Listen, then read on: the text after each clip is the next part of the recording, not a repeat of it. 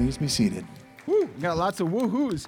So if I say the name, well, if I say Robin Leach, some of you think about fishing for walleyes. Uh, others of you think about the iconic 1984 series, Lifestyles of the Rich and Famous. Back in the day, there weren't many channels, so you just watch what was on, right?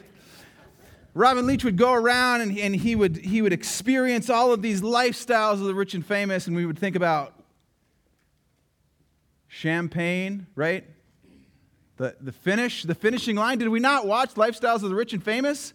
For those of you who are like are my age, think MTV Cribs, but way more like refined. Or if you're even younger than I am, you think of like the Kardashians, or just like nowadays, we don't even watch shows, we just watch Instagram stories. We just like Instagram story, or if you're, or you just watch TikTok videos, or you know what I mean. But Robin Leach, champagne wishes and caviar dreams, and we got to see how the, the rich and famous live their lives, and we thought, how do people even live like this?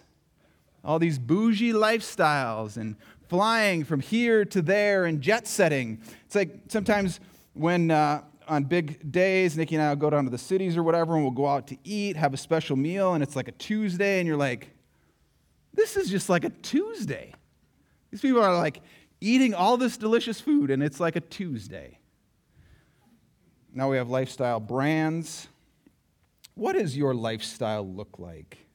Today we have an interesting passage, and I want to try something new. It's a little bit like if you have ever watched the movie Memento. We're going to actually start at the end of the passage or this section of text, and then we're going to go back to the beginning. And then we're going to also try something that for some of us is going to be awkward, which is okay, and for some of us it's going to be old, so then it'll feel good, like an old quilt, and some of us it'll just, well, we probably won't participate, so then it'll be nothing.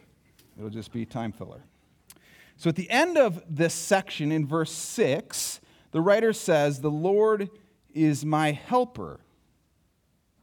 I will not fear.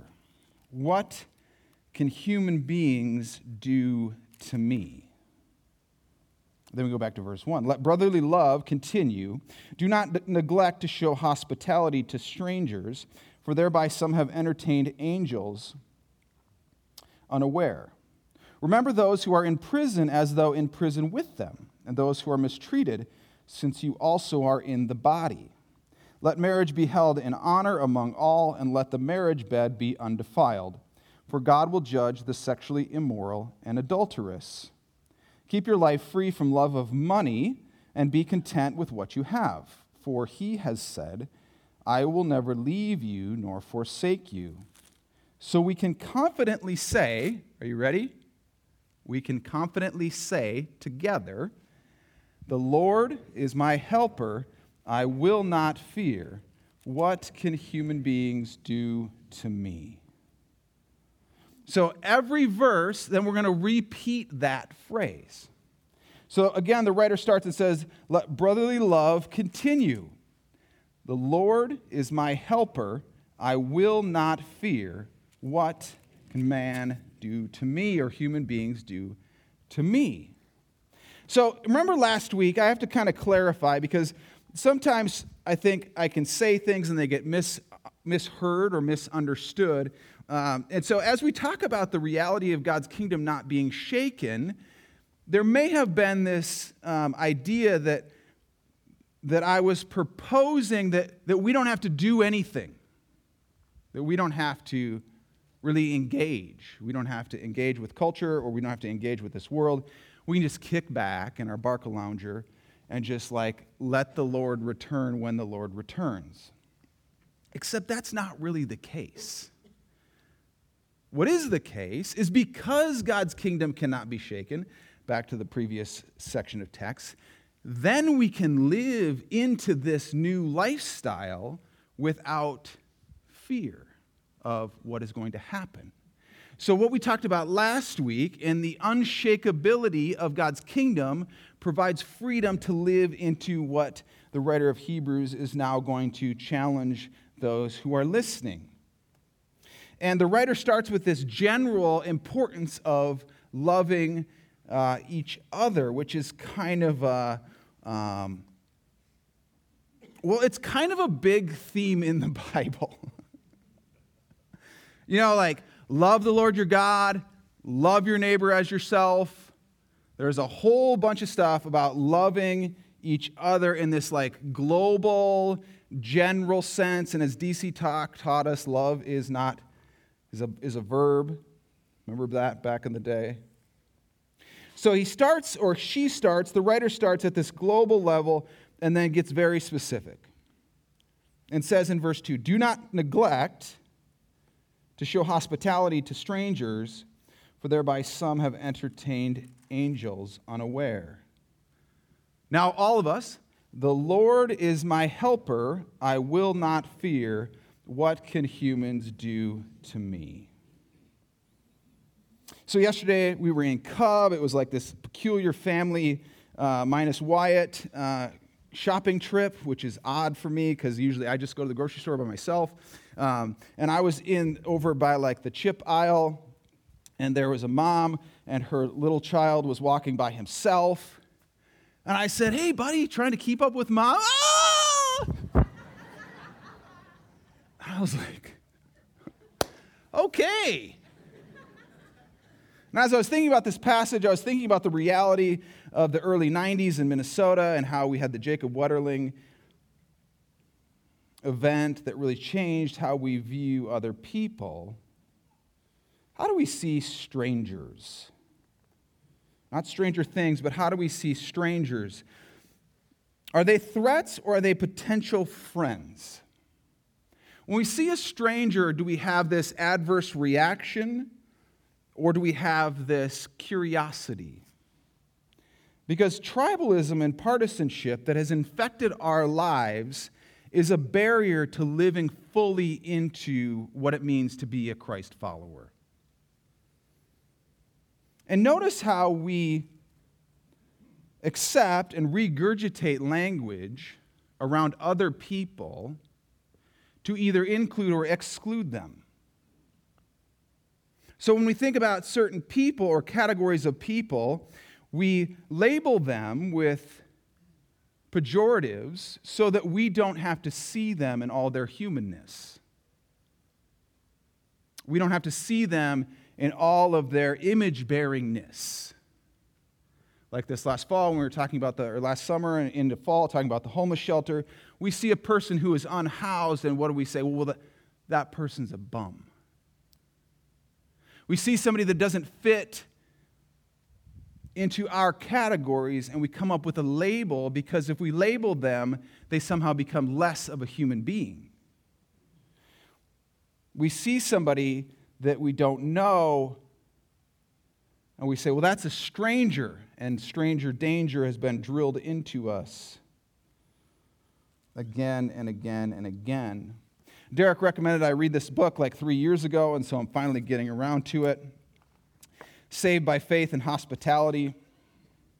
Joshua Jipp says this He says, God roundly condemns societies that oppress the vulnerable stranger, whereas individuals who love the stranger are righteous and loved by God. Our vocation as followers of Jesus Christ is to convert our hostilities into hospitality, welcome, and friendship. We are to convert our hostility into hospitality. Rosaria Butterfield, in her book, The Gospel Comes with a House Key, yes, Scott, I'm quoting at least two writers today because they're much smarter than I am. Membership in the kingdom of God is intimately linked to the practice of hospitality in this life. Hospitality is the ground zero of the Christian life, biblically speaking. A more crucial question for Bible believing Christians is this Is it safe to fail to get involved? Is it safe to fail to get involved in the lives of those who are not like us? And the writer of Hebrews says, do not neglect to show hospitality to strangers. Hospitality is about seeing the humanness in the other person and then seeking to draw that person in so that we can enjoy fellowship together. Because God, being in his triune nature, shows us that hospitality and fellowship is how we are created to be. If we were created in the image of God and the likeness of God, and God is in fellowship with the Trinity, then we are to be in fellowship with one another. Cockerill, in his commentary on this, points out that the author chooses to express this literally by saying at the beginning, Love of brother and sister, let it continue. Love of stranger, do not forget it. They are not just to remember hospitality, but to love hospitality. And I know, so it's like, oh, Eric, you just, that's all you ever talk about. I didn't come up with this text. It says right here do not neglect to show hospitality to your friends. Do not neglect to show hospitality to those people you like. Do not neglect to show hospitality to the people that look and act and think and talk like you do. Hmm, no. Do not neglect to show hospitality to strangers. What keeps us from showing hospitality? What keeps us from reaching out to someone and inviting them in? What barriers do we establish in our own minds and our own lives to living into hospitality? And not just hospitality to those people we like, but to those people who are strangers, different, vulnerable, unlike us. For me, I have this problem, and I have unreasonable expectations for myself. Because if I'm going to have you in my home, well, we're going to eat some real food. and my home should probably look in a particular way, and it should be going above and beyond. Or maybe the barrier that I create often for myself is frankly, I'm selfish. I don't want to have somebody over on Monday night because I want to do what I want to do. And if I invite somebody over, then what if they stay longer? And then, you know, I'm like, I need to plant the garden. The hogs need to be fed. Cows need to be watered. I don't have hogs or cows.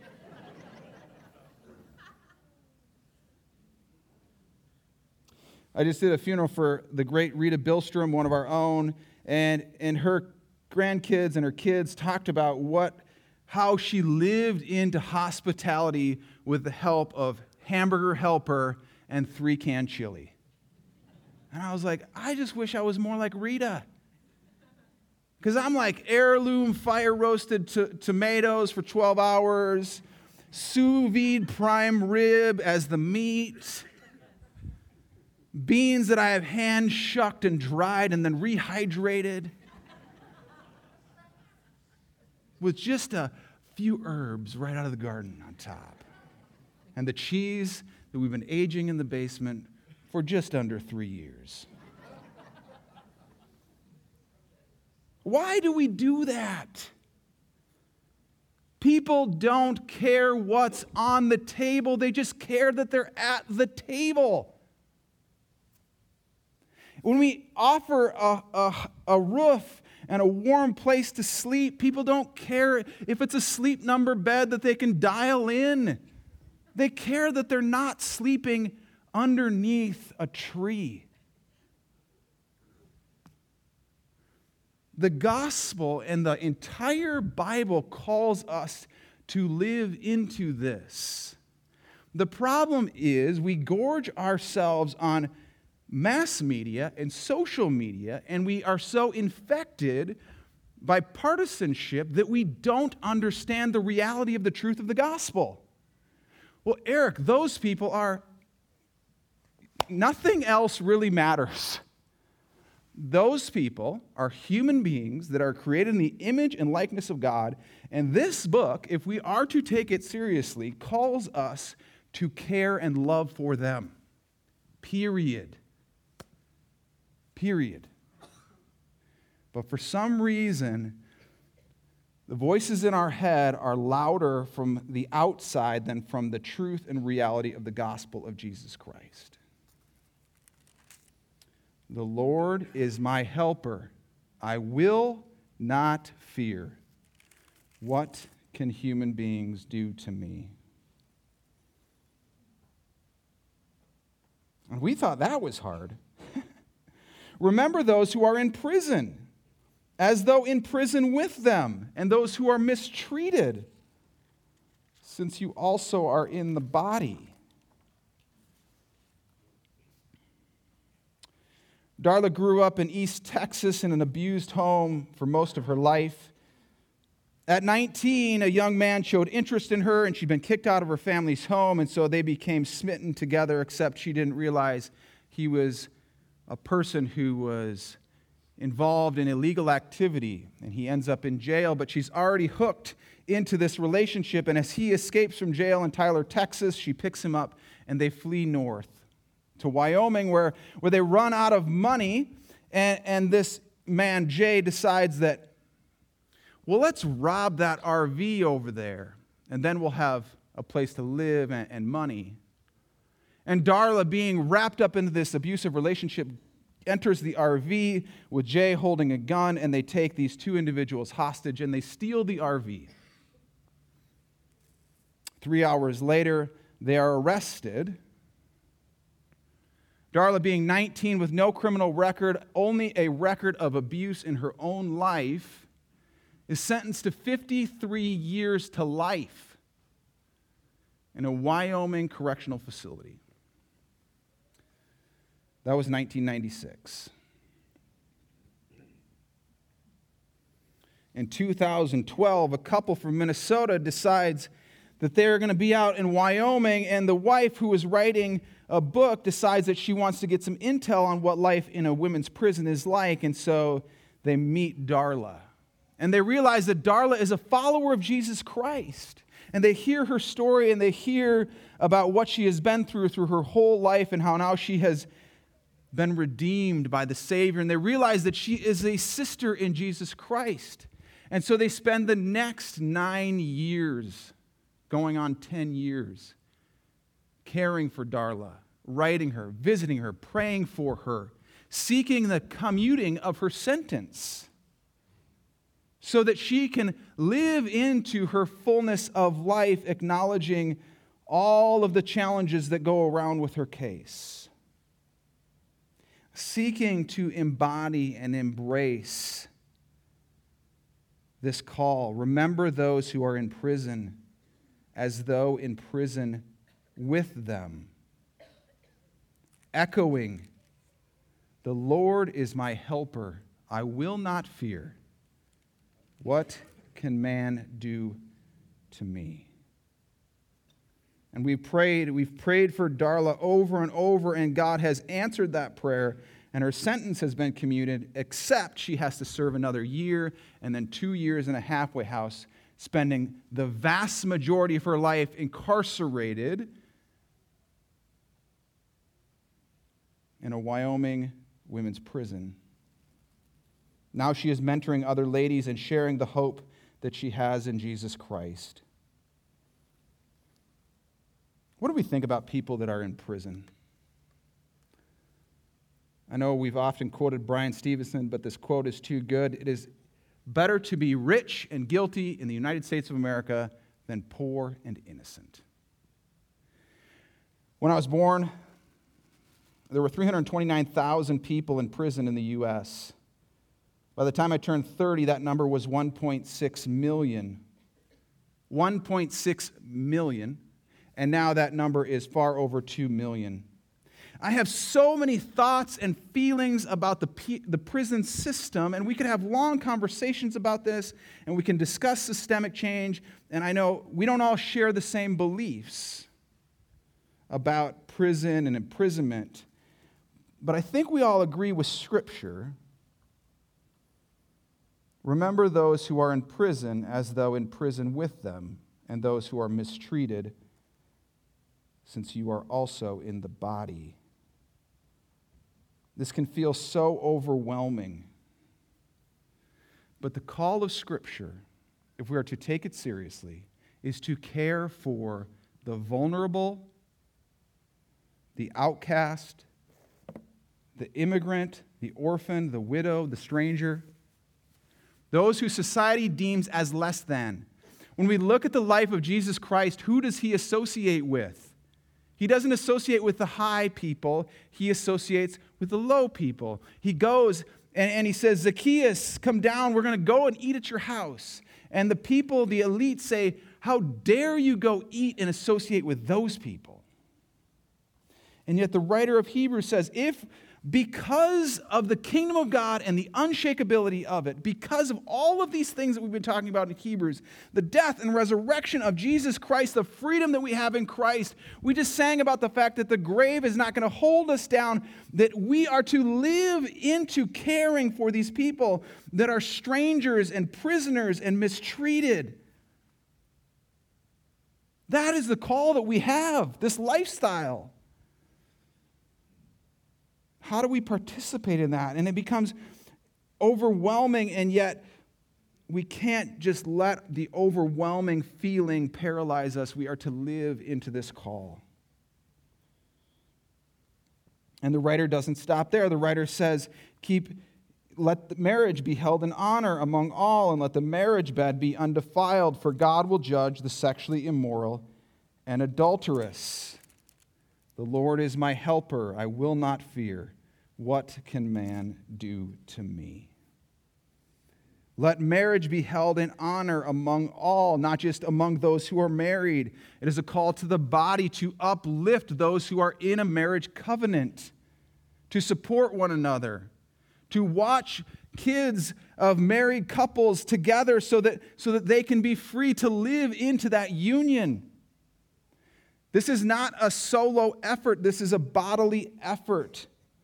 We are to not only keep the marriage bed holy, meaning retain sexual intimacy in marriage alone, but also to help and support. I mean, this was written to a group of people that the men could do whatever they wanted to the women. They could divorce a woman whenever they felt like. They could have as many concubines as they desired. They could openly and easily participate in prostitution. And this is a countercultural call to live differently.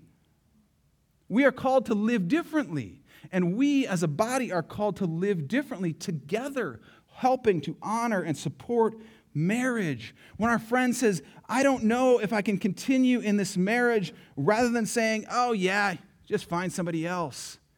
We seek to engage and dig deeper we seek to say, How can I come alongside and support you?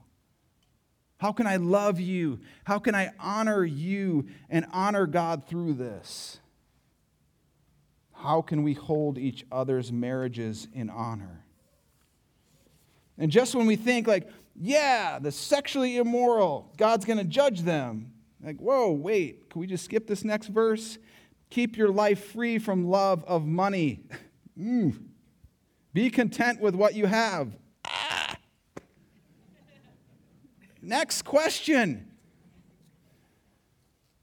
Contentment, not a big American value. Capitalism exists because lack of contentment thrives, and yet we are called to be content. We let ourselves off the hook around marriage, but then this gets right in our face. But isn't infidelity rooted in a lack of contentment? My spouse no longer fits what I desire, therefore I find another one.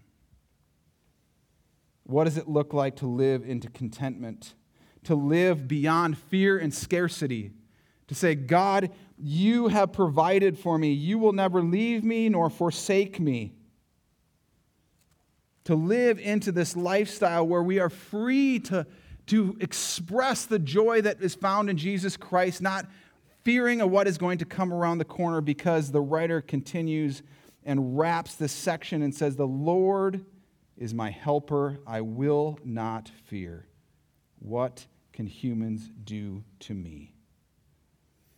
What is the lifestyle that we are called to as followers of Jesus Christ? If we are identified as followers of Jesus Christ, living as participants and inhabitants of the kingdom of God that cannot be shaken, what is this lifestyle that we are called to? It is not the American dream. It is not the American dream. Will we free ourselves from the infection of this world and live in the freedom of Jesus Christ to show hospitality to the stranger, to love the outcast, to go and care for the prisoner, to honor our marriages, to be content, to live without fear, knowing that no matter what happens, no matter what happens, we can say together, The Lord is my helper. I will not fear. What can human beings do to me?